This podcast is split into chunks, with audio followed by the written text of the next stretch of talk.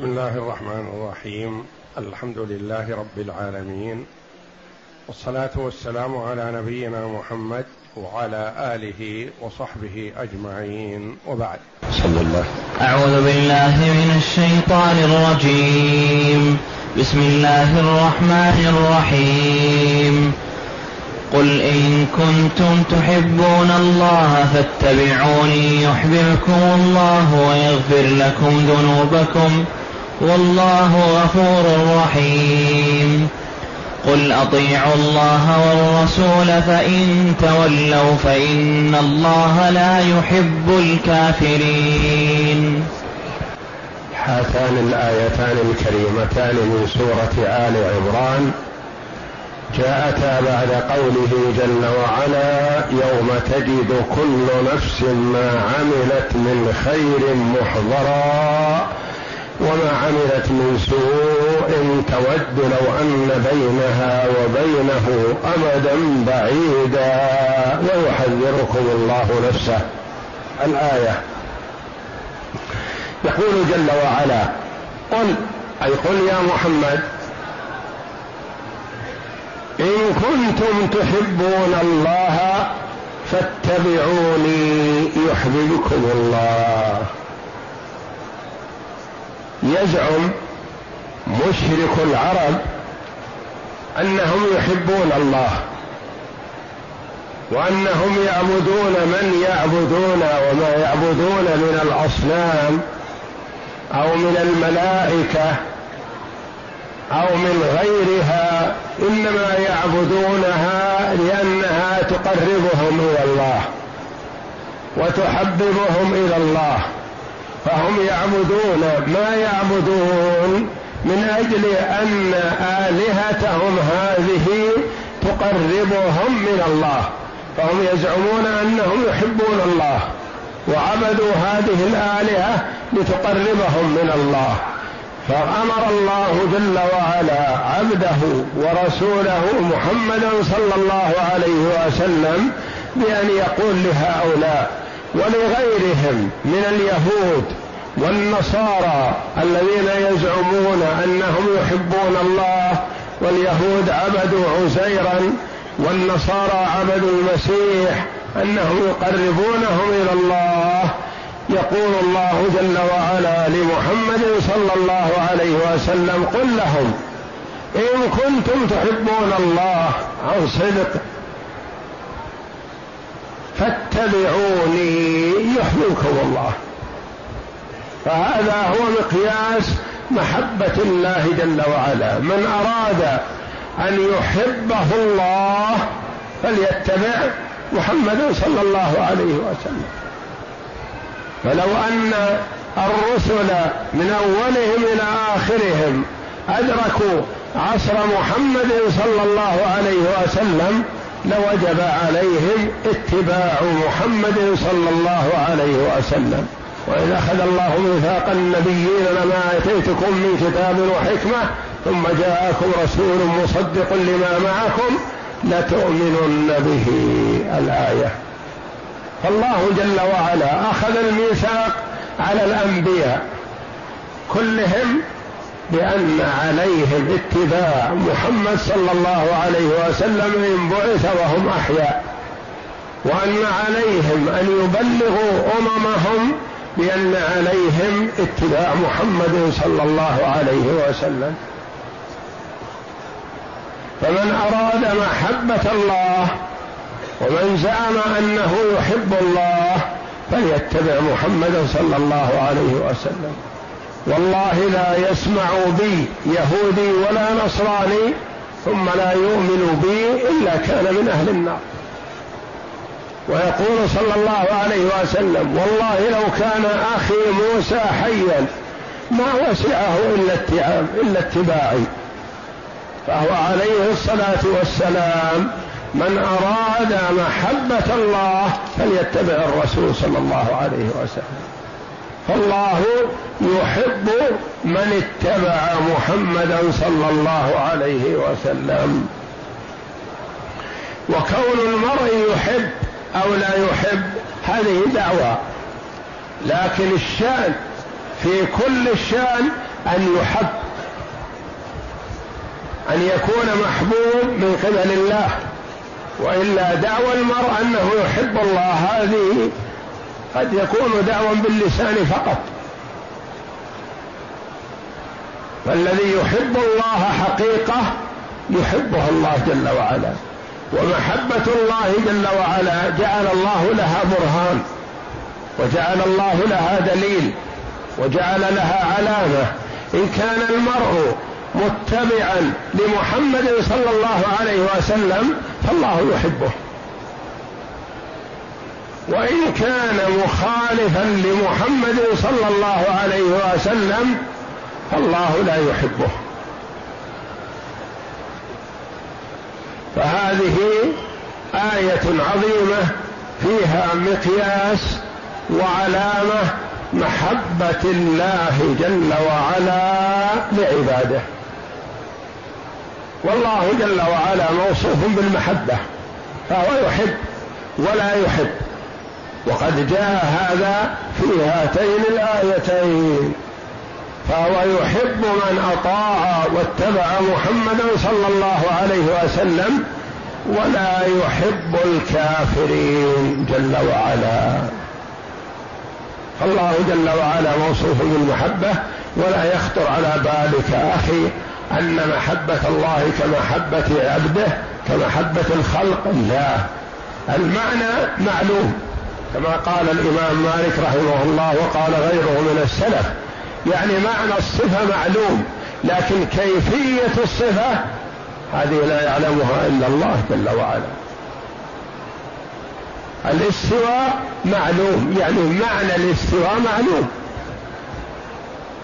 وكيفية الاستواء لا يعلمها إلا الله جل وعلا. معنى المحبة معلوم، وكيفية المحبة لا يعلمها إلا الله جل وعلا. معنى السمع والبصر والإرادة معلوم، لكن كيفية ذلك لا يعلمه إلا الله جل وعلا. قل إن كنتم تحبون الله كما تزعمون، لأن كثير من يدعي أنه يحب الله لكن الشأن في هل أتى بما يستدعي أن يحبه الله؟ من الناس من أتى بهذا، وهو اتباع الرسول صلى الله عليه وسلم واتباع الرسل الأولين ممن لم يدرك محمدا صلى الله عليه وسلم، فقد أتى بالعلامة لاتباعه. أما إذا لم يتبع وهو يزعم أنه محب لله فهي زعم باطل، كالمبتدعة مثلا. المبتدعة على اختلاف أنواعهم وأجناسهم يزعمون أنهم يحبون الله، ويزعمون أنهم يتقربون إلى الله بهذه البدعة، والبدعة على خلاف سنة محمد صلى الله عليه وسلم، فالله لا يحبهم، لأنهم خالفوا محمدا صلى الله عليه وسلم، ومن خالف الرسول صلى الله عليه وسلم فالله لا يحبه. قل إن كنتم تحبون الله فاتبعوني. والاتباع درجات، وفيه تفاوت عظيم بين الخلق، فمثلا اتباع أبي بكر للنبي صلى الله عليه وسلم يختلف عن اتباع غيره من الصحابة رضي الله عنهم، واتباع الصحابة رضي الله عنهم يختلف عن من جاء بعدهم، واتباع سلف الأمة لمحمد صلى الله عليه وسلم يختلف عن من جاء بعدهم، واتباع من اتقى الله وعمل بطاعة الله على نور من الله يختلف عمن اتبع فيه أشياء وخالف فيه أشياء. فالاتباع صفة يتفاوت الخلق فيها تفاوتا عظيما حسب تحقيقهم بشهادة أن لا إله إلا الله وأن محمدا رسول الله. كثير ممن يشهد أن لا إله إلا الله وأن محمدا رسول الله عن صدق، لكنهم يتفاوتون في هذه الشهادة تفاوتا عظيما. منهم من تكون شهادته محققة وينال بها الدرجات العلى، ومنهم من تكون شهادة موصلة لكنها ضعيفة. قل إن كنتم تحبون الله فاتبعوني، ما هو الجواب؟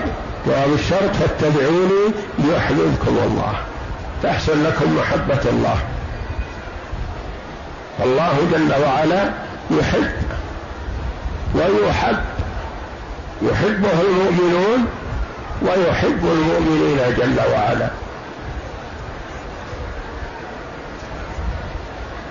وهذه آية عظيمة فيها قياس المحبة، ينظر المرء في أوامر الرسول صلى الله عليه وسلم ونواهيه، إن كان هواه تبعا لما جاء به رسول الله صلى الله عليه وسلم ما يخالفها، فمحبته لله صادقة، وإن كان فيها نقص فبحسب هذا النقص. والناس يتفاوتون في النقص، منهم من تكون محبته تسعة وتسعين بالمئة ومنهم من تكون محبته واحد بالمئة.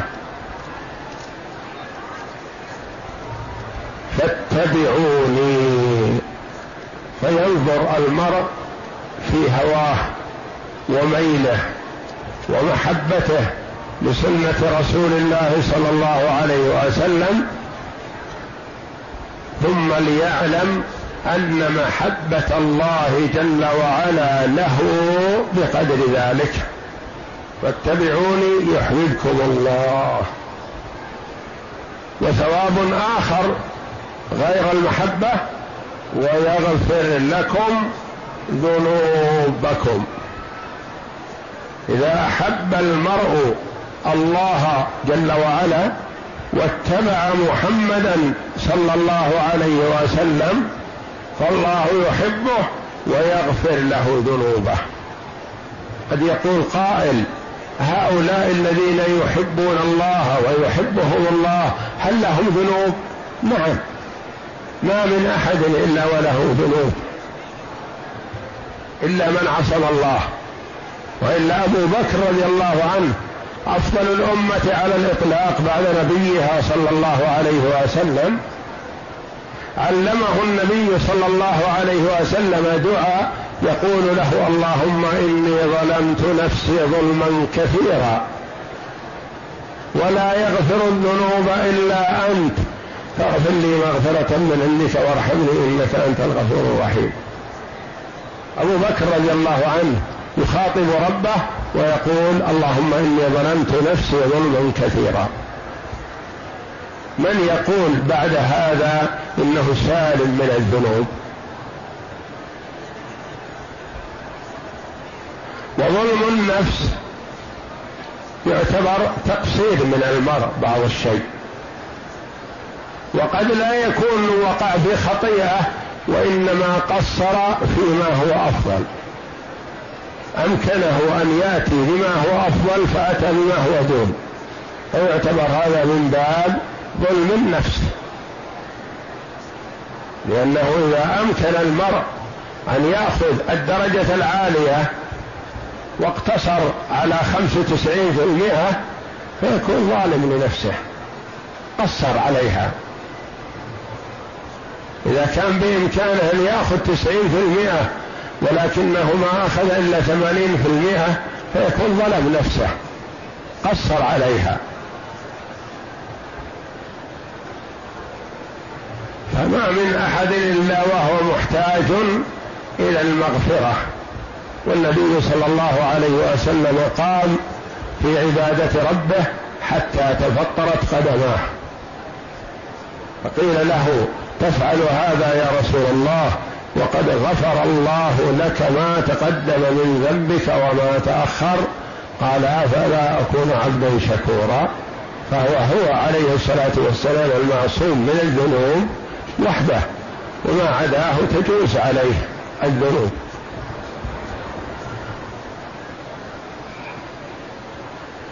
فاتبعوني يحييكم الله ويغفر لكم ذنوبكم والله غفور رحيم. موصوف جل وعلا لأنه غفور يعني كثير المغفرة، رحيم كثير الرحمة جل وعلا، فهما اسمان لله وصفتان، وهما من صيغ المبالغة يعني كثير المغفرة وكثير الرحمة، فلا ييأس من رحمته أحد. مهما يقترف من الذنوب فلا ييأس، يخاف من ذنوبه لكن لا ييأس من رحمة الله. يقول الله جل وعلا: قل يا عبادي الذين أشرفوا على أنفسهم لا تقنطوا من رحمة الله إن الله يغفر الذنوب جميعا إنه هو الغفور الرحيم. وأنيبوا إلى ربكم، أنب إلى الله، أرجع إلى الله، تب إلى الله، والله غفور رحيم. والقول في هذين الاسمين العظيمين كالقول في صفة المحبة، أي أن الله جل وعلا موصوف بصفات الكمال منزه عن صفات النقص والعيب، ويثبت لله جل وعلا الأسماء والصفات الواردة في الكتاب العزيز والسنة المطهرة. والإثبات كما قال علماء السلف توقيفي، والنفي إجمالا. ايش معنى هذا؟ الإثبات توقيفي، الإثبات ما نثبت صفة إلا وقد جاءت في كتاب الله أو سنة رسوله صلى الله عليه وسلم، ولا نثبت الصفة بناء على استحسان منا، لا. أما النفي فإجمال، ليس كمثله شيء. والنفي نوعان: نفي تفصيل وارد لا تأخذه سنة ولا نوم، لم يلد ولم يولد ولم يكن له كفوا أحد، هذا التفصيل لا بد أن نثبتها. لكن شيء ما ثبت تفصيلا ننفيه إجمالا، ننفي عن ربنا صفة النقص والعيب، ولا يليق أن نقول إن ربنا ليس بأعرج، ليس بكذا، ليس بكذا، ليس بكذا، صفات نأتي بها، لا، تأدبا مع الله جل وعلا. وإنما ننفي عن ربنا الصفات التي نفاها عن نفسه، ثم نأتي بالنفي بعد هذا إجمالا، والله غفور رحيم. هذا الإثبات توقيفي والنفي إجمالا. الإثبات توقيفي ما هو مبني على الاستحسان، لأن قد نستحسن بعض الصفات فتكون صفة نقص في حق الله جل وعلا، تكون صفة صفة كمال وحسنة في حق المخلوق، لكنها صفة نقص في حق الله جل وعلا. مثل لم يلد،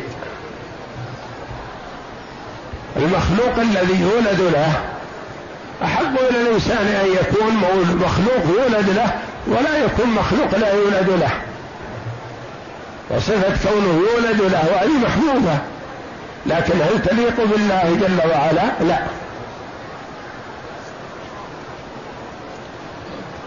والله غفور رحيم، بشارة من الله لعباده بأن يتعرضوا لطلب مغفرته ورحمته.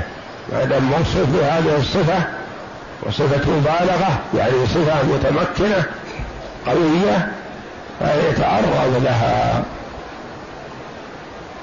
ثم أكد جل وعلا بأن طاعة الله مقترنة بطاعة الرسول، وطاعة الرسول صلى الله عليه وسلم مقترنة بطاعة الله، ما تتم إحداهما بدون الأخرى.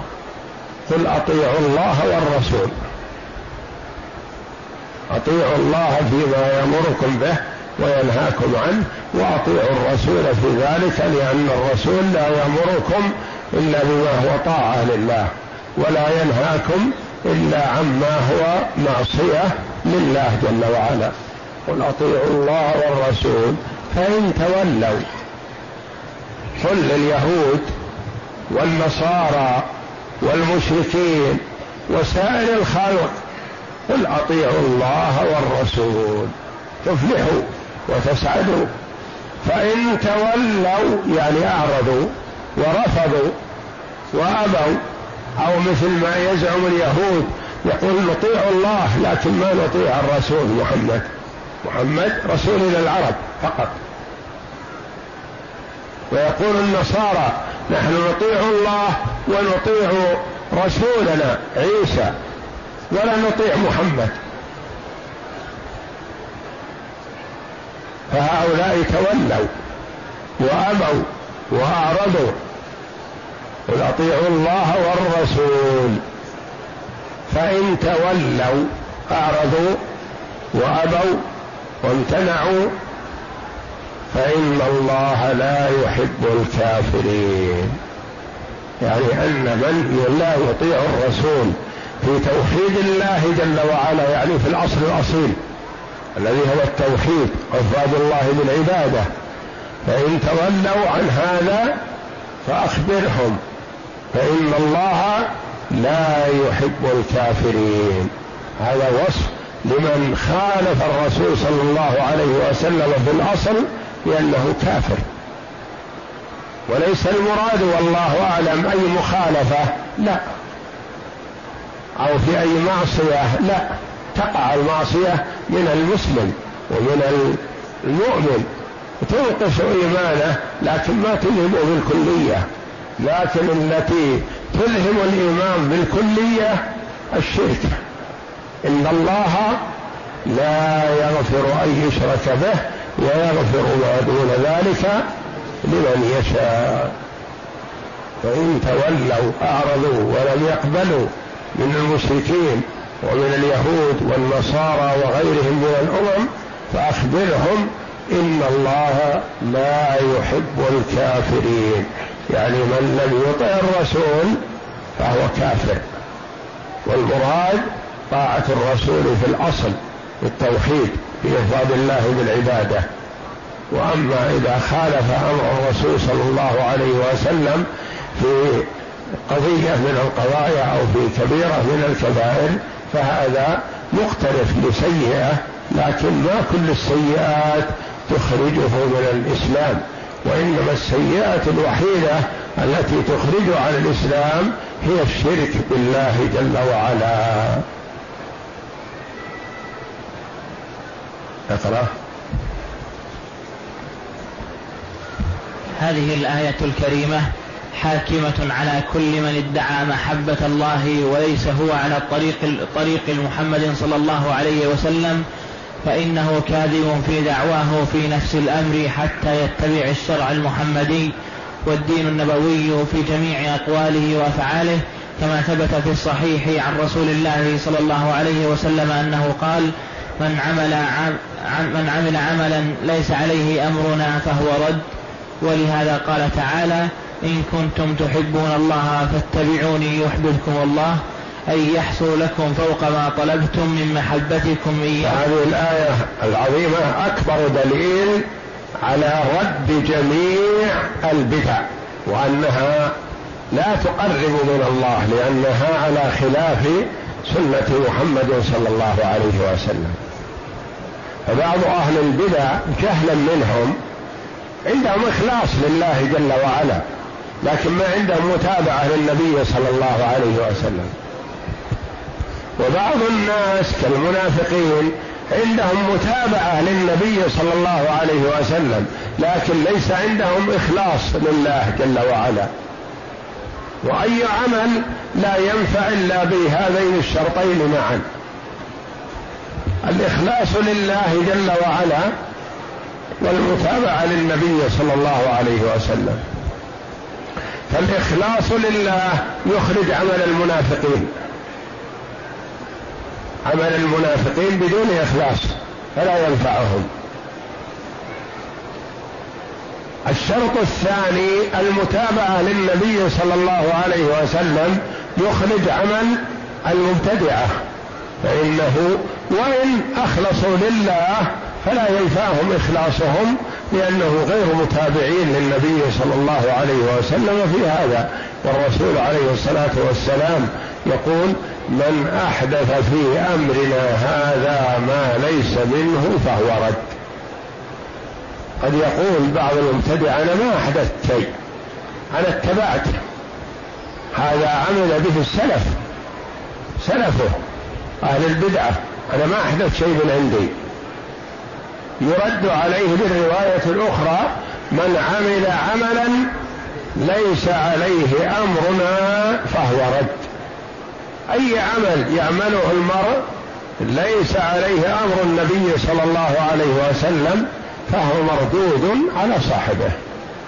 جميع البدع أيا كانت وهي متفاوتة، ومنها بدع مكفرة تكفر صاحبها تجعله كافر، وبدع دون ذلك، كلها مردودة بهذه الآية الكريمة وهذا الحديث الصحيح بروايتيه.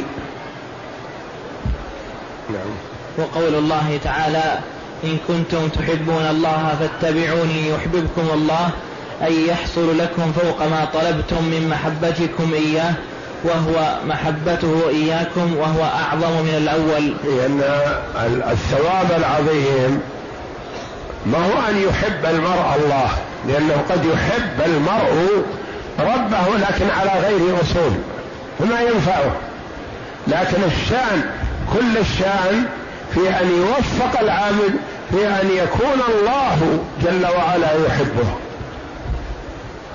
ليس الشأن في أن تحب، ولكن الشأن في أن تحب. كما قال بعض العلماء الحكماء ليس الشأن أن تحب وإنما الشأن أن تحب.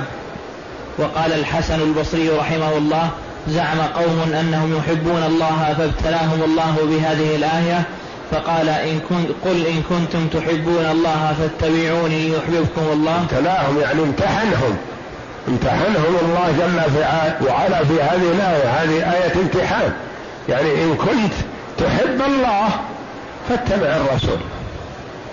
محبة الله جل وعلا محصورة في اتباع الرسول صلى الله عليه وسلم. وكثير من أهل البدع يزعمون زعم أنه يحبون الله، وهذا زعم خاطئ، لأنهم ما اتبعوا النبي صلى الله عليه وسلم. وعن عروة رضي الله عنه عن عائشة رضي الله عنهما قالت قال رسول الله صلى الله عليه وسلم هل الدين إلا الحب في الله والبغض في الله؟ قال الله تعالى قل إن كنتم تحبون الله فاتبعوني يحببكم الله الآية. ثم قال تعالى الحب في الله والبغض في الله. وجاء أوثق عرى الإيمان الحب في الله والبغض في الله، أن تحب المرء من أجل الله، ما بينك وبينه معاملة ولا عطاء ولا أخذ، وإنما أحببته لأنه مطيع لله، وأبغضت الآخر ما ضرك بشيء ولا آذاك بشيء، وإنما لأنه عاص لله جل وعلا فأنت أبغضته من أجل الله. فهذا دليل قوة الإيمان. أوثق عرى الإيمان الحب في الله والبغض في الله. ثم قال تعالى ويغفر لكم ذنوبكم والله غفور رحيم، أي باتباعكم الرسول الله صلى الله عليه وسلم يحصل لكم هذا من بركة من بركة سفارته. ثم قال تعالى آمرا لكل أحد من خاص وعام قل أطيعوا الله وأطيعوا قل أطيعوا الله والرسول، أي تخ... فإن تولوا أي تخالفوا. أطيعوا الله والرسول يعني في كل شيء، ما قال في كذا في الصلاة أو في الصيام أو في الحج، قل أطيعوا الله والرسول يعني في كل ما يأمركم به، والله جل وعلا يقول وما آتاكم الرسول فخذوه وما نهاكم عنه فانتهوا. بين جل وعلا حكم السنة كلها والأحاديث الواردة في جزء من آية في جزء من آية وما آتاكم الرسول فخذوه وما نهاكم عنه فانتهوا. فإن تولوا أي تخالفوا عن أمره فإن الله لا يحب الكافرين، فدل على أن مخالفته في الطريقة كفر، والله لا يحب من اتصف بذلك. وإن ادعى وزعم في نفسه أنه محب لله ويتقرب إليه حتى يتابع الرسول النبي الأمي ورسول الله, إلى ورسول الله صلى الله عليه وسلم رسول إلى جميع الثقلين من الجن والإنس، الذي لو كان الأنبياء بل المرسلون بل أولو العزم منهم في زمانه ما وسعهم إلا اتباعه. والله أعلم، وصلى الله وسلم وبارك على عبده ورسوله نبينا محمد وعلى آله وصحبه أجمعين.